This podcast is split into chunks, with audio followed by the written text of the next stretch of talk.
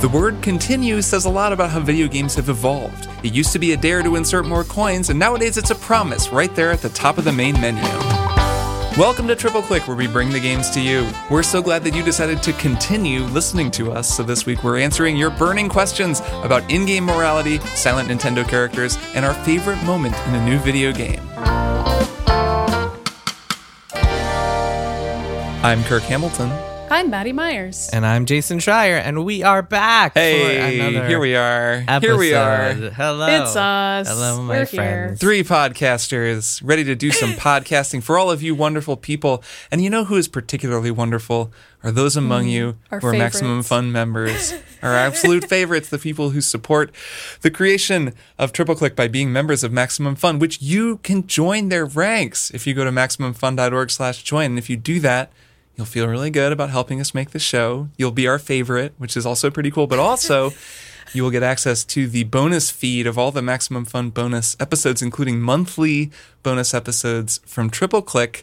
And uh, this mo- this latest one that's going to come this coming Monday is about the TV show Mythic Quest, where we talked for an hour all about a TV show about game development, which was really fun. Which was really fun to make. Yeah, it Yeah. was fun. And it's two seasons and It two is. episodes in between the two seasons. All of them Yeah, pretty there's good. a lot to talk so. about, and quite an arc over the course of that show. too. Kirk, tell us how to become Maximum Oh, right, Fun yeah. members. How can we possibly uh, participate in the system where we get bonus episodes? Well, I, I did already say the URL, but I will say the URL again. It is maximumfun.org slash join, and uh, that's where you become a member. So, uh, yeah, go become a member if you want to. And if you don't, that's okay too. Just listen to the show. yeah, I mean, even if you said it once, I think you need to end on it so people just like get that lasting uh, Fair. uh, And like add in, like in some their head. subliminal messaging of it into the theme Mm-hmm. Exactly. song and, and just like mix Exactly. it down. Maximumfun.org well. slash join. in the theme That may or to may that not be join. there already. Maximumfun.org slash Join maximum Join. fun, like Maximum to the bass line. Join. slash join. yeah, like work it into the upper harmonics. Oh man. Um, okay, so this week we are doing a burning questions episode. It is way too hot to handle these questions. Every time I, I pick one up out of our mailbag, it just sets my hands on fire. Yeah, just like uh, Link when he uh, when he stumbles on lava. Um, Kirk, you want to answer? Uh, yeah, I'll take this first one. Um, Joshua writes, he, he had a, a sort of preface here, but this is the crux of his question. What are the pros and cons of a game really letting the player make their own choices in the game's world, including like horrible, you know, terrible decisions that harm lots of people?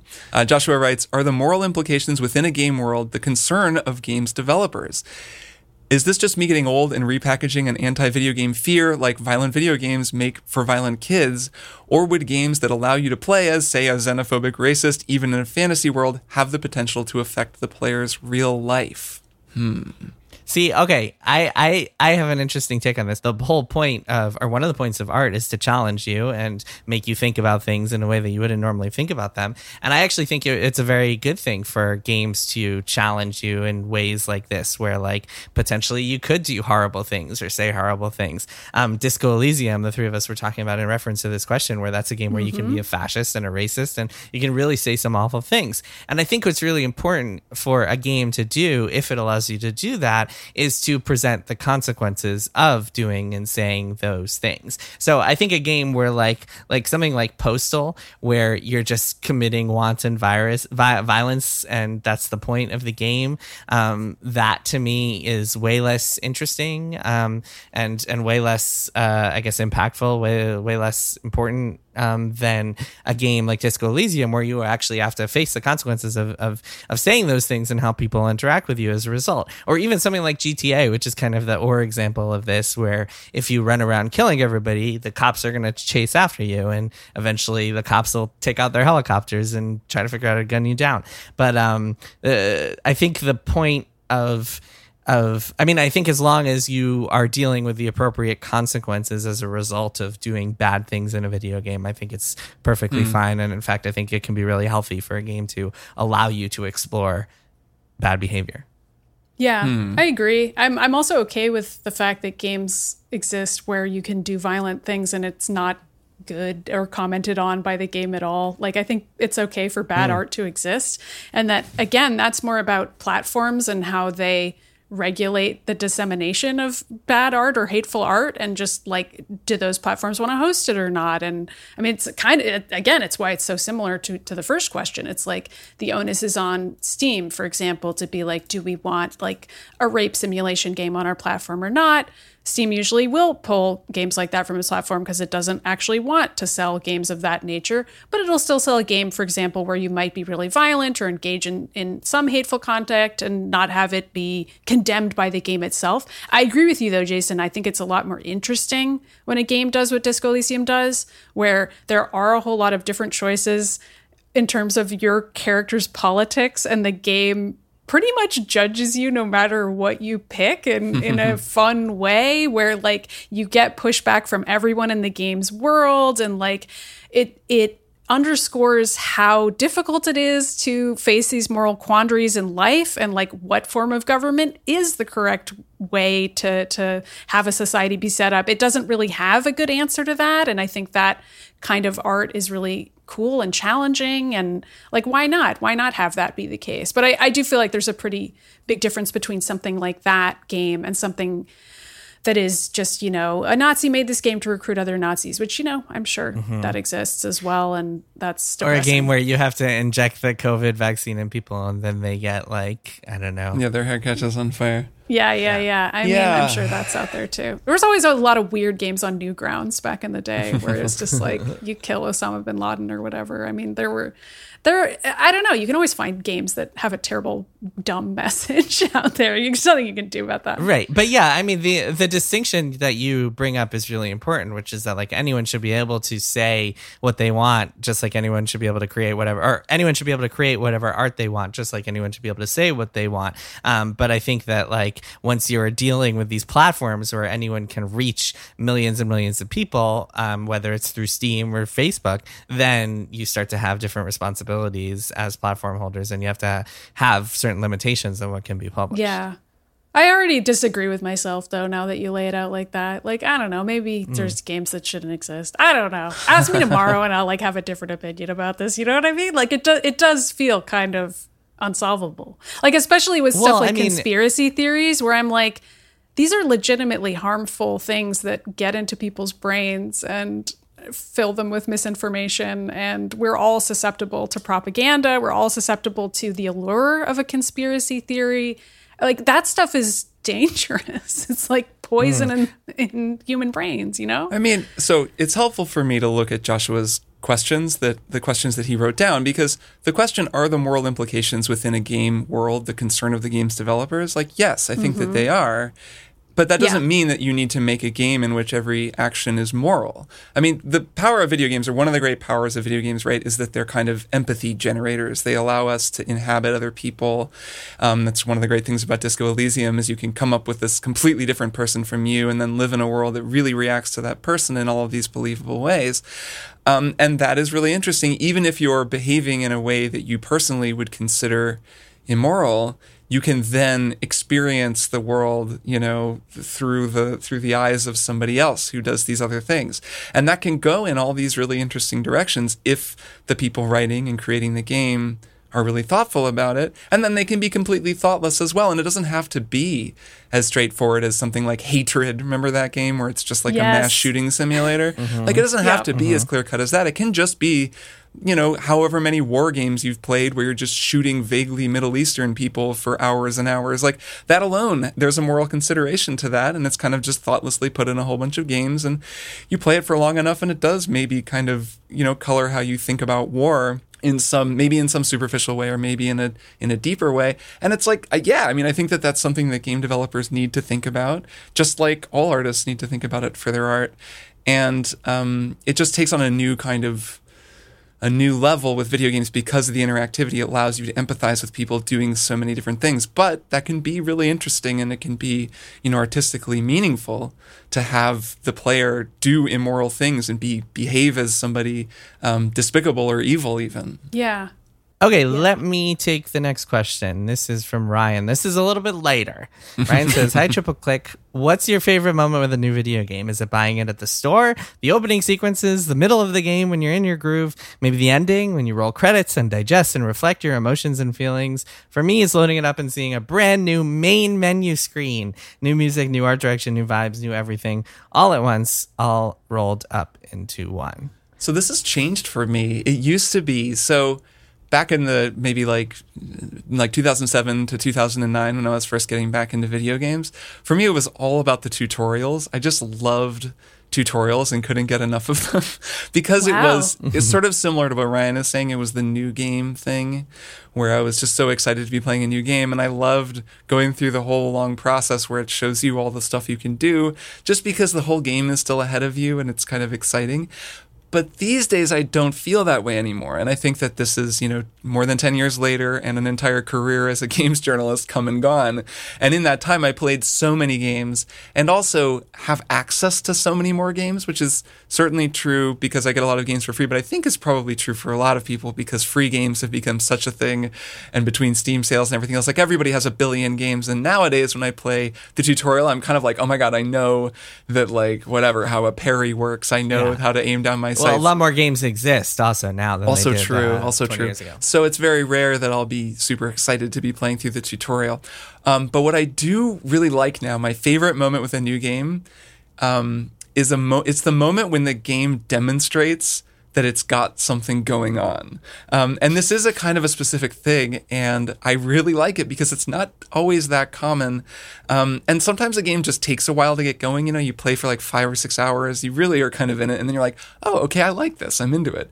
But every now and then, and this actually just happened with uh, the game that's going to be my one more thing, Ghost of Tsushima, which I finally started playing uh, just last night. And that game, the opening sequence is this pretty drawn out, you know, cinematic sequence. You're fighting, you're fighting, whatever. It's beautiful looking looking. It's kind of like a samurai movie, and it's a lot of tutorials, familiar stuff. You know, it's a very like Ubisoft meets Nioh kind of a deal.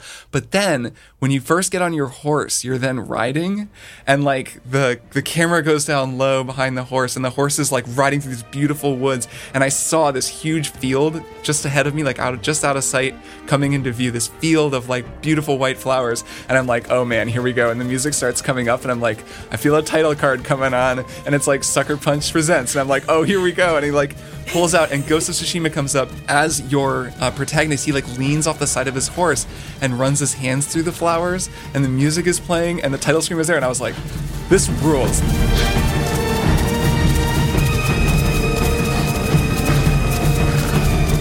And that moment it's not that common, but when that kind of moment happens, and I'm like, this is a real thing. These people are kind of firing on all cylinders. This is a moment that I'm experiencing. I really love that when a new game does that. Mm. Yeah, you're really taking me back to playing Twilight Princess on the Wii, mm. like the mm. night that I got those things and like how exciting that felt like seeing Link on the horse. It doesn't yeah. even look that good compared to Ghost of Tsushima, but well, it just you took me back to that moment in time of like that new game plus new console feeling of excitement about mm-hmm. what what the world could hold. uh, normally, though, I would say the main menu screen, like Ryan. I it's like after the game's installed and you're starting it up for the first time, it's like a similar feeling to opening a physical copy of a game. It's like never mm. do that mm. anymore. Mm-hmm. I used to feel like that was very exciting to like look at the little booklet and, and take sure. the game out and be like, it's mm-hmm. a new game and the put it in. Instruction manual. Yeah, yeah, yeah. But of course, none of that exists anymore. So I feel like the equivalent of that is like it's done installing and you're clicking on it for the first time and you're like, "What do you got, video game?" And it's like whatever booting up it has is is very exciting to me in just a core way. What about you, Jason? Mm, uh, yeah, it used to be for me just like you, Maddy, like ripping up into the plastic and picking up the instruction manual and being like, "Oh, these are the characters I'm gonna get to recruit in my party." This JRPG. Um, but uh, nowadays, it's um, I don't know, a couple different things. I, I like I really like the moment when you really get the hang of a game's mechanics and it's like, oh, okay, this is what your deal is. This is what mm-hmm. this game is going to be for the next few hours. And then like the uh, second boss. mm-hmm. Yeah, well, or like the moment where it's like, okay, I cleared out this outpost. Now I think I'm getting the hang of what this game is going to be. But even better than that is a moment where they subvert your expectations and it's like, oh, okay, mm. this game is going in a totally different direction now, right? Um, which is kind of abstract, but like so, I like it a lot when like a game presents a mechanic and then asks you to use that mechanic in a very different way um, right. down the road. Like when a game, I don't know, um, uh, uh, here's a random example like in uncharted 4 when you spend a bunch of time shooting and then the game asks you to use that same mechanic to like use your nerf gun and like shoot down some mm. some nonsense in nathan drake's house um, that mm-hmm. sort of mm-hmm. thing I, I, always like when when a game uses a mechanic in more than one way um, but yeah i think once you get the rhythm of a game is is what i like um, nice. let's do another question maddy yeah. yeah so this is from nicholas who writes I've been following the Activision Blizzard news with, I guess, both disgust and fascination as multiple sides argue in public about what's really happening. How do you guys, as journalists, parse out the facts from fiction in a case like this? Aside from believing the people who went through that shit show, which is the obvious right answer, I assume all this will continue to shake out over time. But I would like to know what you think. So, this is an interesting mm. question that I think is more of a journalism question. Like, how, yes. how would you, as a reporter, approach allegations and what can you write about and and so on. And yeah. I mean, cannot cannot resist a good journalism ism question. I know we got to sure. get into the weeds, right? Yeah. I, so since I read this, Jason, do you want to explain what happens when a journalist receives a set of allegations and and what you do after that? Yeah, I mean, in this case, well, in a lot of cases, it's like well, I can talk about the specifics here because there's some some of the stories. By the way, Kirk, it's funny. I was thinking before when you said uh, like a lie, how a lie will just continue to like propagate when it's repeated. Mm-hmm. Um, Gamergaters, uh, the worst people in the world, have continued and do continue to spread the lie that I quote unquote knew about Activision Blizzard, but sat on it because I wanted to uh, keep my Blizzard contacts, um, which is ridiculous if you look at the amount of things, number of things that I've reported about Blizzard over the past few years. But um, uh, the reason that they're doing that is because I said um, that I had heard a couple of rumors about Activision Blizzard, and this is a good opportunity to expand upon that a little bit. Which is that sometimes you'll get an email, you'll get a tip, you'll get a call, you'll hear something secondhand. Um, in this particular case, I had had a couple of conversations with people who worked at Blizzard and told me some stories.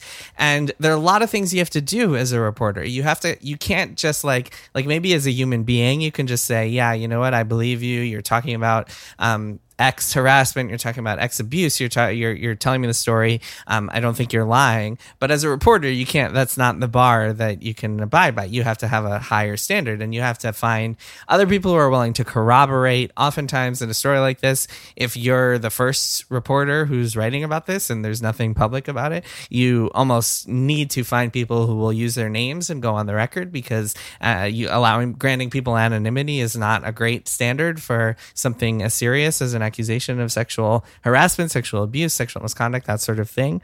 Um, to answer Nicholas's question on a fundamental level, the way you parse out facts from fiction is assuming you cannot, you haven't seen or heard something yourself and you're just relying on people giving you testimonies. The best way to do it is to hear the same story from as many people as possible. If you hear the story, same story from 10 different people, um, even if the details are a little f- hazy um, or a little or a little different from person to person, you can piece together what really happened.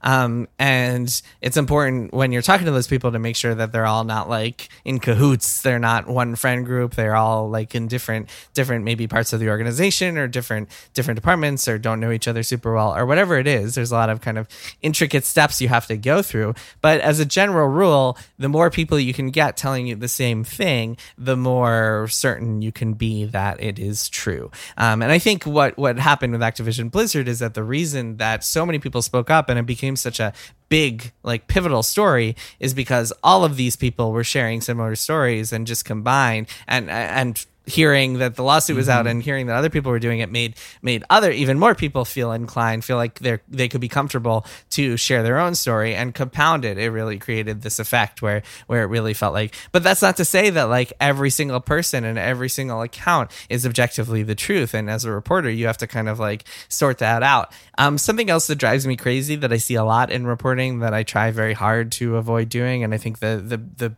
better journalists try to do is when you are granting someone anonymity to tell a story like about sexual misconduct or abuse or whatever else, you have to be really careful about what you print from them, um, especially if they're using kind of squishy descriptions and um, saying that someone is like like like if you're if someone is anonymous and they're talking about someone else and they're saying this person is manipulative or this person was a bully to me that doesn't mean anything. And as a journalist, you have to kind of print what actually happened. You can't print their subjective descriptor of what happened Hmm. because that is how you wind up in a situation where it's like, how do you determine facts or fiction when like anyone could say that anyone's a bully and mean a bazillion different things, or anyone could say that anyone's manipulative or gaslighting or whatever and mean a billion things. So another important way to separate the facts of, from fiction is to make sure that what you're printing is is is concrete. It's what it's things that happen. It's this person said this.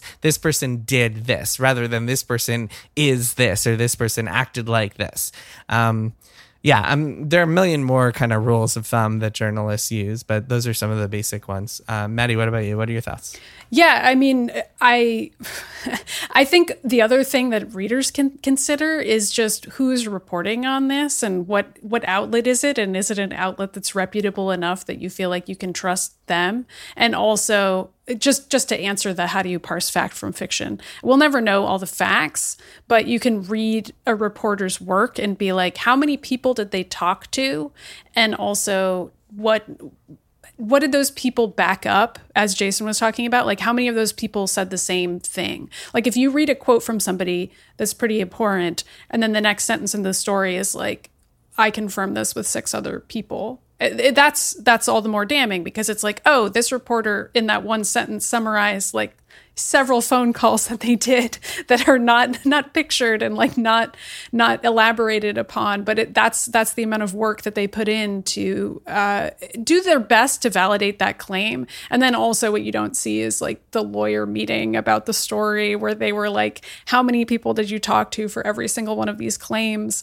And usually lawyers will be like if you want to say sources here it can't just be two sources. It has to be at least three for example. Otherwise you would say the specific number of sources at least in our reporting usually we say the number of people as opposed to just a dozen employees corroborated this we'll say 11 or 13 or whatever to be as specific as possible or maybe it really is 12 and so on. So it's those are just the, the level of consideration that reporters at least for reputable outlets are putting in when they're doing this kind of work. And the other yeah i just also i too had heard rumors about blizzard and activision over the years. I had always wanted to report on it in the past but many times people would just say they weren't comfortable coming forward with what they had heard. And you can't really do anything if you're a reporter in that situation other than just hope that eventually the person will want to come forward but you can't force them to because that's unethical and you can't break their trust by printing something you heard. And so that you're kind of stuck at that point. You can't you can't report on something unless somebody's willing to go on the record with you. And that's the bind we're in sometimes Yeah, in this case, uh, a lot of people didn't want to talk because they were talking to the California Department of Housing and Employment, and so which is a uh, good reason not that's to the, want to the talk position. Yeah, yeah, definitely. But that's the position I was in, where I kept running into brick walls in the course of trying to report on Blizzard, um, and uh, specifically in regard to sexism.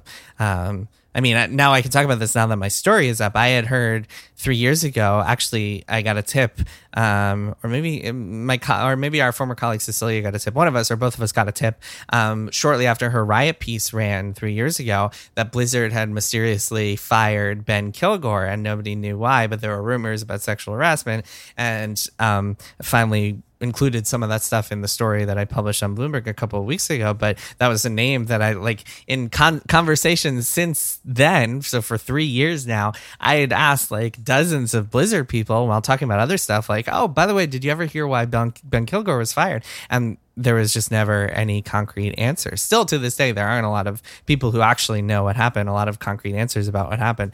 Um, there's a little bit more now that he was specifically mentioned in the lawsuit, but um, but yeah, I mean, these things can like like there there are a lot of stories that reporters learn that they can never confirm and never share, and sometimes like the most harrowing stuff you have to sit on as a reporter because it could potentially identify the people who spoke to you and who don't want to be identified. It's really really um, not not pleasant to do this job sometimes. Um, as as as much it's it's like obviously way less pleasant to be in that situation where you have to be telling a story because you went through something horrible um, but it can also be pretty brutal to be like oh man like i heard this horrible thing about this person and i can't even do anything with it so yeah mm-hmm. there's a lot a lot to kind of get through especially when you're covering sexual misconduct and harassment in this sort of story yeah um, okay, cool. So, uh, Kirk, you want to read the next question? Yeah, I think we can knock this one out real quick. Uh, this comes from Bruno. This is a three parter. Bruno writes I'm a big fan of your work, which I've been following since you all were at Kotaku. Thank you for making an excellent show. It's helped him remain sane during the pandemic. And he has mm. three questions for us. He says they're very silly. I think they're very fun. Question one When are you finally going to do a Lost Beans cast? I love that show, and I keep thinking about this every time Jason mentions it. Let's answer these in mm-hmm. order. When are we going to do Anytime. a Lost Beans cast? Why do you think we can answer this quickly? This is this is anytime. Well, because the answer is answer. not anytime soon, but because I want to like to rewatch, rewatch, the show. so probably not for a while. Unfortunately, Bruno is the answer to this one. Because yeah, like I don't even remember, or there was a whole season I didn't watch. I'm prepared to do it right now. I know Lost well enough. I Jason's right prepared. Now. It's really being Jason is prepared, though. Unfortunately, the answer remains not anytime soon because I am not prepared. so it'll be a little longer. I thought you were going to say, unfortunately, the answer remains not Penny's boat. not Penny's boat. Um, so, uh, question number two, which I can answer very easily, is Does future Kirk record a new Bing sound every time he chimes in, or does he use the same recording every time? Bing! Kirk from the future here, just uh, binging my way into the episode so that you can have an example of what this question was talking about. Okay, back to you, past Kirk.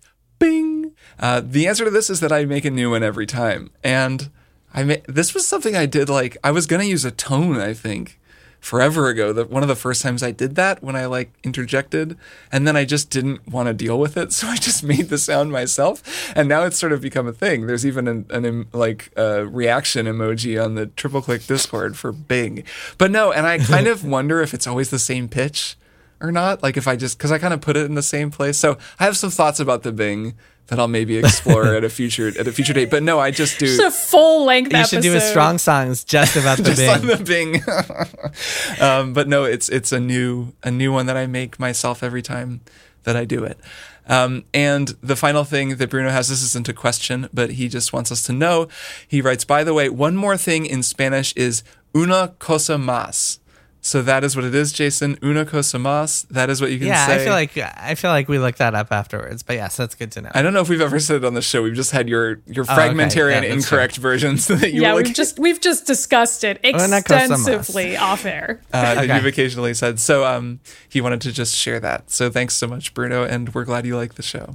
Thanks, Bruno. Um, let's knock out this one last question, and then we will take a break for una casa mo- una, una cosa más. There you go. Um, Jordan says, Hey, I'm playing Mario Golf on Switch, and the story mode is really grating because characters just repeat, Hey, hey, and yo ho every time they speak. Do you think Nintendo gets an unfair pass for having very little voice acting in most of their games? Um, I have some thoughts on this, but I think that, like, uh, actually more game developers should do this. Like why does every game need to have voice acting? Like I'm I'm perfectly happy. I feel like Nintendo actually makes a lot of like takes a lot of risks and does a lot of games and franchises that don't sell a bazillion copies and that's what makes them different from the other big game publishers. And if that if like not having voice acting in your games is what it takes, then sure, by all means go for it. I'll I'll happily exchange exchange no voice acting for like more WarioWare games and Mario mm. Golf and other weird stuff than Nintendo does.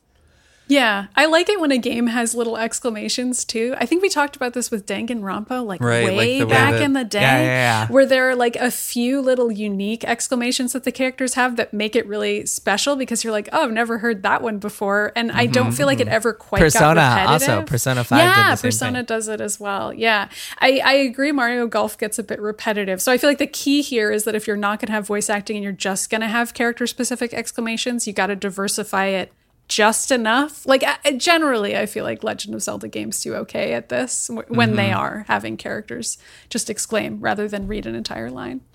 Yeah, that's an interesting one. I mean, I so I, I love those little exclamations in visual novels because, especially in Danganronpa, they're really specific a lot of times, but they also Yeah. are really flexible, and it's so weird. I want to like the process of writing those and, cr- and like coming up with whatever fifteen things a given character is going to say must be so interesting. I'm sure they have like categories that they all fit into, and it's some of them mm-hmm. are always so weird and so fun, especially in that game, but in Persona 2. And yeah, there are all these Nintendo takes different approaches to this. Like I was noticing um, replaying uh, Skyward Sword. That in that Link will do the thing. I believe he does it. He does it in some of the games, anyways. I think he does it in that where he'll actually kind of talk, but it just won't make any sound. He'll kind of gesticulate like he's talking, mm-hmm. and then characters Yes. will react to him, and you'll have to learn what he said, even though no one's actually talking. There's no voiceover dialogue. It's all written out. But like he doesn't even. They don't even write his dialogue. He just Yeah. pantomimes it, and it is implied that he said something, which is very different than than you know just sort of hearing oh you know when Luigi says something in a Mario and Luigi game. But I can't think of anything that would be more cursed than if Mario just started talking in full sentences with some actor. So I hope they never do that. So I'm not gonna. I definitely don't think they get an unfair pass for that. They they are focused on other things, and uh-huh. it's just part of their whole vibe at this point. And I think it's totally fine. Like I have no complaints about Mario not speaking, and I think I would have complaints if Mario If started did. talking. It would be a problem. It's for too me. late now. He's Yeah. only allowed to Yeah. talk in the Super Mario Brothers movie and the Super Mario Brothers Super Show. He can Right, talk that's in those, sufficient. That's those fine. That was enough. but in the, I mean, in the games, he does say a couple of things like, uh, Yeah. "Mamma mia!" No, uh, right. Let's go. right. Yeah, that's true. But that's all he has to But say. even if he said like Luigi, we have to go rescue Princess Peach, like even that, it would be like the worst thing I've ever heard in my life. Oh man. Well, what if he talked and he sounded like a like a New Yorker? like an actual, he's like, hey "Hey, Bowser, I'm walking here. fucking walking here. Come on, man. All right. Um, let's take a break and then we'll we we will be back with una cosa más.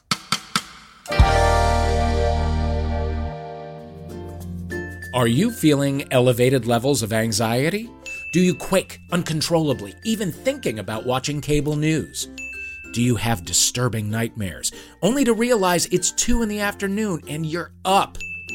If you've experienced one or more of these symptoms, you may have FNO news overload. Fortunately, there's treatment. Hi, I'm Dave Holmes, host of Troubled Waters. Troubled Waters helps fight FNO. That's because Troubled Waters stimulates your joy zone. On Troubled Waters, two comedians will battle one another for pop culture supremacy. So join me, Dave Holmes, for two, two, two doses of Troubled Waters a month. The cure for your news overload. Available on MaximumFun.org or wherever you get your podcasts. Hey folks, it's me, James Arthur M., host of Minority Korner, your home through these bewild times for weekly doses of pop culture, history, news, nerdy stuff, and more through a BIPOC queer and allied lens. That's how you get Joel Schumacher putting nipples on Batman. Yeah. I didn't ask, It's like, and I say this as a game. I say this as a gay man. Didn't ask for it. I don't need to see Batman's nipples on his suit. Who is this for? Who is this for? I did a bunch of research. I wanted to just know about the history of black people in Argentina. So, not only did they erase black people from their history, they also started to flip and use it as slurs. we're not done. Like, we're not done with the work that needs to Yeah. be done. And so stay awake. So join me and some of your new BFFs every Friday here on Maximum Fun to stay informed, empowered, and have some fun. Minority Korner, because together, we're the majority. And we are back. Kirk, Maddy, it is time for one more thing. Maddy, kick us off. Okay, so I played and defeated a game called Boyfriend Dungeon. Nice. Dungeon. Mm. I can talk. Boyfriend you have defeated dungeon. you have defeated the boyfriend. I have defeated the boyfriend, and I have collected many boyfriends along the way. I've defeated the boyfriend dungeon, I guess. The mm. Dunge, as I believe so- it's called. anyway, uh, this game is only like six hours, so it's not actually that mm-hmm. impressive that I've beaten it. I think I I almost 100%ed multiple dating arcs and did so in like five hours and 45 minutes or something, something like that. Not that I'm, I'm counting, I was. Uh, this is an indie dating game, dating sim plus dungeon crawler by Kitfox Games. Came out a couple weeks ago. It's been a little bit of a controversy about it on Games Twitter because there is a content warning at the beginning of the game that I'm paraphrasing uh, because I don't have it in front of me, but it basically tells you that there's going to be stalking and harassment in the game, and you can't avoid it. There's a central character in this game. He is the first guy that you go on a date with. You have to go on a date with him. His name's Eric and he becomes a central character in the game. And uh, there was a thread that went like semi viral within the microcosm of games Twitter, where somebody was like, there should be the option to not have to interact with this character. And I, I don't think that person beat the game. Uh, I doubt they did, uh, but you couldn't beat the game without interacting with him because again he's a central character and the entire game is sort of combining the experience of dating with dungeon crawling and the idea is that working together with one of your partners, your partners in this game can become weapons that you mm-hmm. wield in battle. So, like, there's a, you know, sexy sword guy who's like a fencer when he turns into a human. And there's like a cool bisexual dagger lady, and she's somebody you can date. I, she was my my first completed storyline. Um, and that is sort of what the game is about, but it's also about like bad dating experiences and meeting people who you don't gel with and what is that like. And I would say the game is it's fine. I, I I wish that I had liked it more so that I could vociferously defend its portrayal of abuse and and be like it's it's good that games are really taking these risks. And I do think that like just as we were talking about in the letters section of our show, I think it's great that this game exists. I think it's fine that they have a, a entire storyline about somebody who harasses you and stalks you and i even think it's fine that you can't avoid it i knew what i was getting into when i played the game and i just kind of was like okay that's fine. I did kind of a weird thing where i just didn't respond to any of his texts. And i think just so this is like a game design decision that they made where like if you don't respond to his text it actually doesn't advance his storyline. And so at the end of the game i was like is this game never going to end? And then i realized i had to like go back and talk to the stalker in order to get him to like complete stalking me and then complete his plotline in the game which ends the game and gets you to the credits. Um and i don't I don't know if that, I don't blame them for designing that game that way, but I feel like it unintentionally sends a weird message about dating where it's like if you hmm. don't engage with somebody, the relationship won't advance for good or ill. Hmm. And that I think go, it actually runs contrary to the kinds of messages that I think they want to send about how it isn't your fault but by making the game in such a way that like it only progresses if you interact with it Right, you're because that's how video it. games work and Yeah. also even the idea of a content warning itself is like you're opting into this game and you can stop pressing the buttons at any time like is inherently the opposite of how real life works. Anyway, I just found all of that sort of interesting, perhaps a little bit deeper and more interesting than the game itself. Um, but yeah, I Hmm. guess I recommend it if you want something that is uh, doing.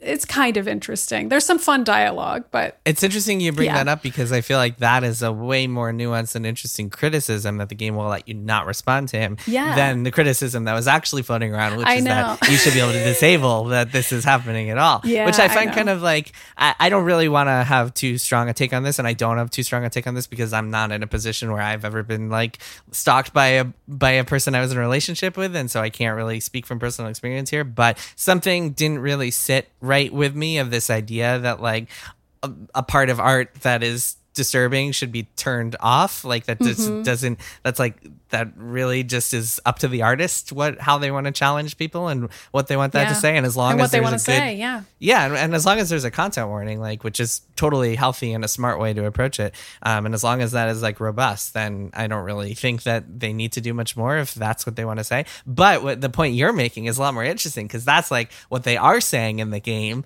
whether inadvertently or not, and that that is what should be criticized. I know. And I I wasn't I don't think it I don't know if, how I would design something like that because it's like how else do you advance a storyline other than clicking your way through it and like is there a way for the game to remove control from me entirely and have that be the story? I mean that would be a lot more horrifying than what it is. As it is, it's actually kind of tame compared to some more graphic dating sims that are out there where there are some very terrifying bad endings and you know people are into that and that's all fine with me. You mean like Um, Doki Doki Literature? Club? yeah, like for example, Doki Doki Literature Club. Who boy, that game also has a content warning, and it deserves one. But yeah, this this game is actually pretty light and frothy in comparison. Even though it has like a little bit of some things to say about abuse, it's it's mostly pretty ephemeral stuff. But that's okay. I thought I thought it was fine. Yeah, we've had um, Tanya X Short, the head of Kitfox, was on Triple Click, Yep. or back when it was Kotaku Splitscreen a million years ago. She was really fun to talk to. She would probably, I'm sure, be She's an great. interesting person to talk to about this game. Oh, for sure. Yeah. I'm sure they debated it a lot in designing gosh, it. And I feel like that was probably even more fascinating than the final product could ever be. Just like deciding how they were going to tell the story and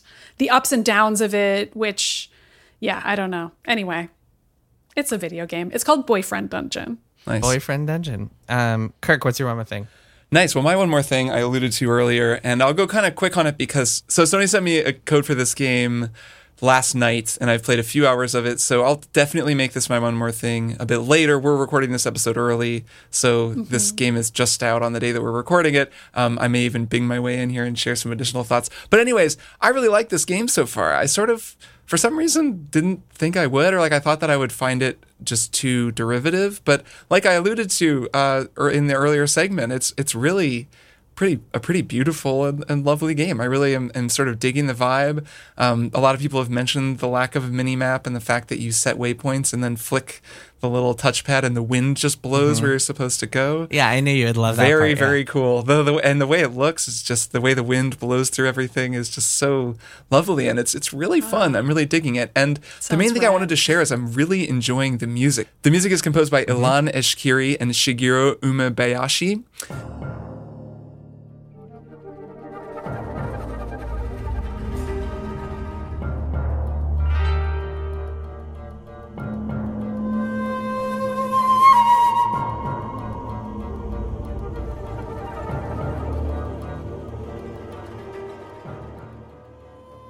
Uh, there's this really cool blog post by actually an arranger named Bill Hemstapat, who worked for Sony. I believe he's a he's a he's kind of does music for a variety of Sony projects. And he wrote this really detailed blog post that we'll link in the show notes about just the process of arranging and recording this soundtrack. And of course, so it's got the shakuhachi, it's got the shamisen, there's lots of taiko, there's all sorts of um, traditional Japanese instruments.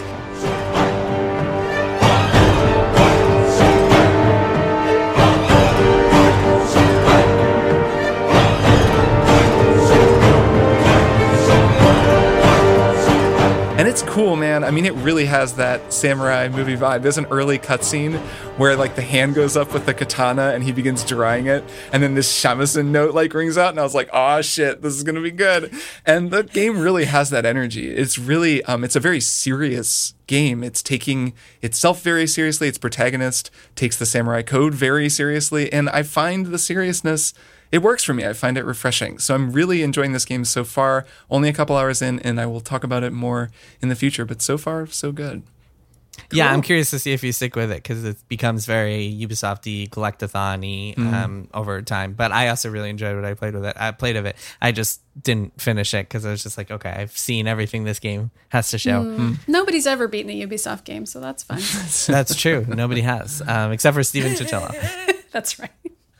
Bing feature Kirk here, and like I mentioned, we recorded this episode a few days earlier than we usually do, and it was only like a day after I'd gotten a code for Ghost of Tsushima, which I now know is how it's pronounced. Um, I've played a bunch more of this game over the weekend and uh, the first few days of the week here, so I thought I would just chime in since we had a little extra time in this episode and just give a few more thoughts on the game. It's really good. I really like it. Um, I have not lost interest in it, despite the fact that it is very much one of those, um, one of those open world games where you go and explore things on your map and, and find stuff.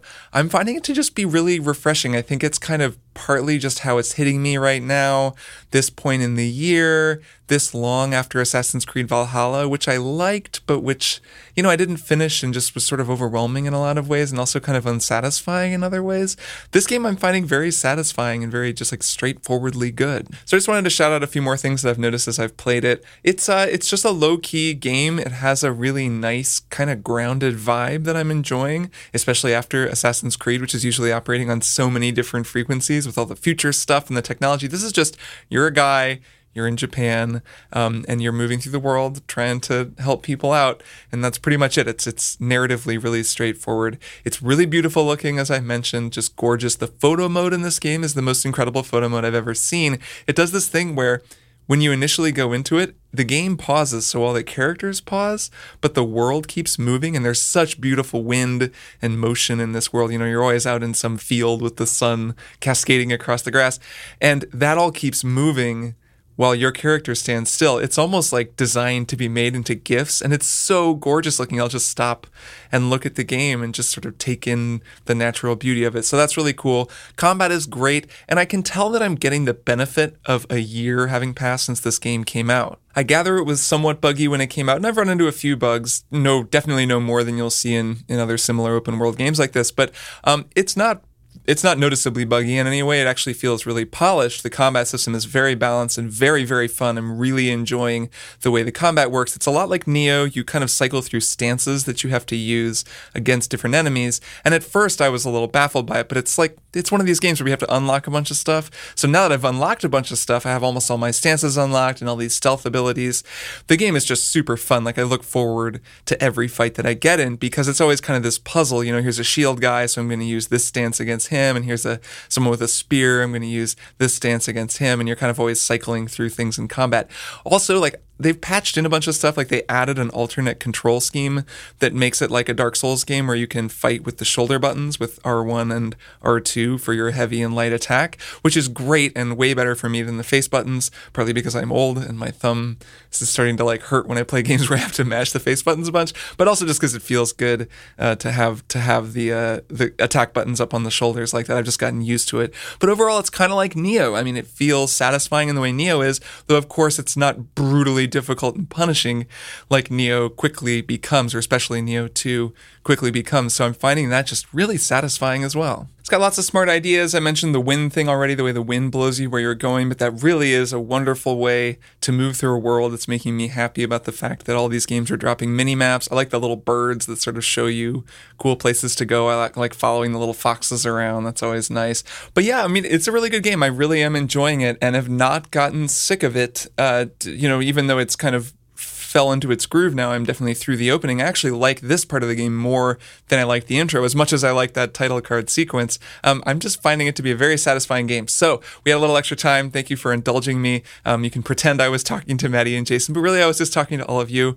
Ghost of Tsushima, pretty darn cool game. Good job, Sucker Punch. I'm really having a good time with it. Okay, back to the show. Bing!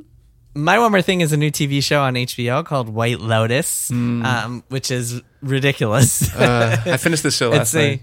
Oh, you did? Okay, good. I haven't seen it yet, so I please talk about it without spoiling. It. That's it. great. Go That's on. good because I'm sure a lot of people have seen headlines but not been I, spoiled. I also so. would like to see it, so Yes. you know.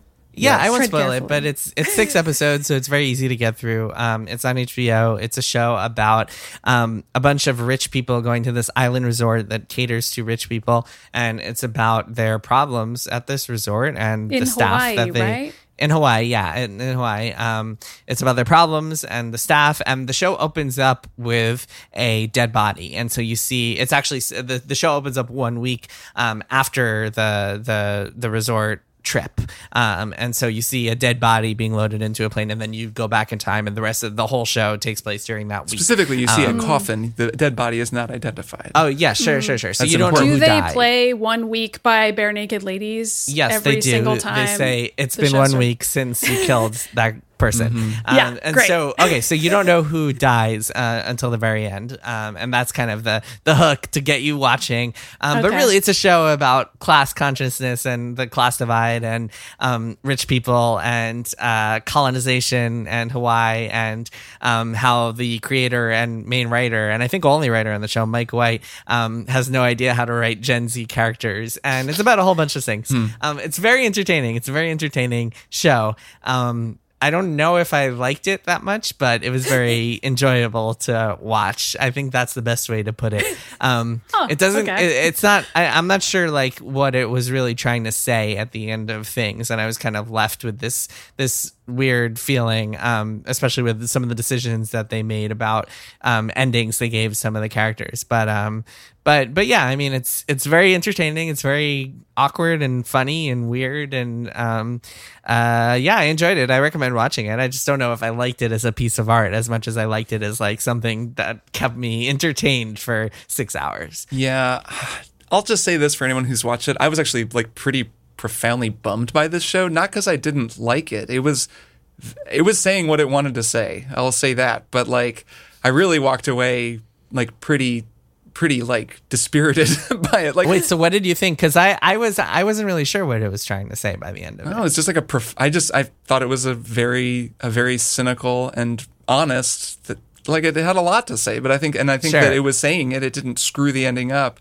But I was like, you know, I, I would mention that for anyone who hasn't watched it, that it really it Yeah. bummed me out. I mean, the, the final episode, I really was like, fuck at the end of it, which like Yeah. is what they wanted and mission accomplished. But it really did it really did bum me out. Anyway, we're being vague too, so Yes. as not to spoil it for Yes. you, Maddy, or for I appreciate for it. listeners out there. But yeah, um, you should definitely watch it. It's like definitely worth watching For sure. And it's in the zeitgeist. I That's gotta thing, watch it like, in the next three days, Yeah. or else am I even Yeah. gonna matter as a person Right, if I you will don't not manage to watch unless it? you watch White true. Lotus now. Um, there's a journalist in it um, who is uh, Yeah, is I a great heard character. that. Yeah. Um, a lot of gr- uh, great characters and great performances Oh, in yeah. the show. The actors just did a great job. Um, one of the uh, the Gen Z aforementioned Gen Z characters is uh, her name is Sydney Sweeney, and you you might recognize her face. She was in like um, that new Quentin Tarantino movie about the Mansons, and um, she she's been in a couple of things, but um, she is phenomenal. And Connie Britton is in it. She's great. A lot of other a lot of really great. Steve Zahn having a great time. Yes, yes, yes, yes. Um, Steve Zahn, who looks like fifty something year old Steve Zahn, very strange, and yes, definitely having a good time. Um, you see his scrotum at one point, Maybe it could be a stunt scrotum. Sold. unless it's a stunt scrotum, yeah. But definitely, Uh, well, in that uh, case, I'm boycotting it. Nope. So please shout Maddy- out the Maddy's out. And that is it. White Lotus. Yeah, if anyone wants to go check it out, I definitely watch it. It's it's worth watching, entertaining. But yeah, bummer ending. I agree with you there, Kirk. And that is it for this week's episode. Kirk, Maddy, see you both next time. See you next week. Bye. Triple Click is produced by Jason Schreier, Maddy Myers, and me, Kirk Hamilton.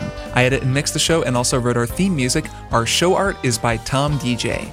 Some of the games and products we talked about on this episode may have been sent to us for free for review consideration. You can find a link to our ethics policy in the show notes. Triple Click is a proud member of the Maximum Fun Podcast Network, and if you like our show, we hope you'll consider supporting us by becoming a member at MaximumFun.org/join. Find us on Twitter at TripleClickPod, send email to tripleclick at MaximumFun.org, and find a link to our Discord in the show notes. Thanks for listening. See you next time.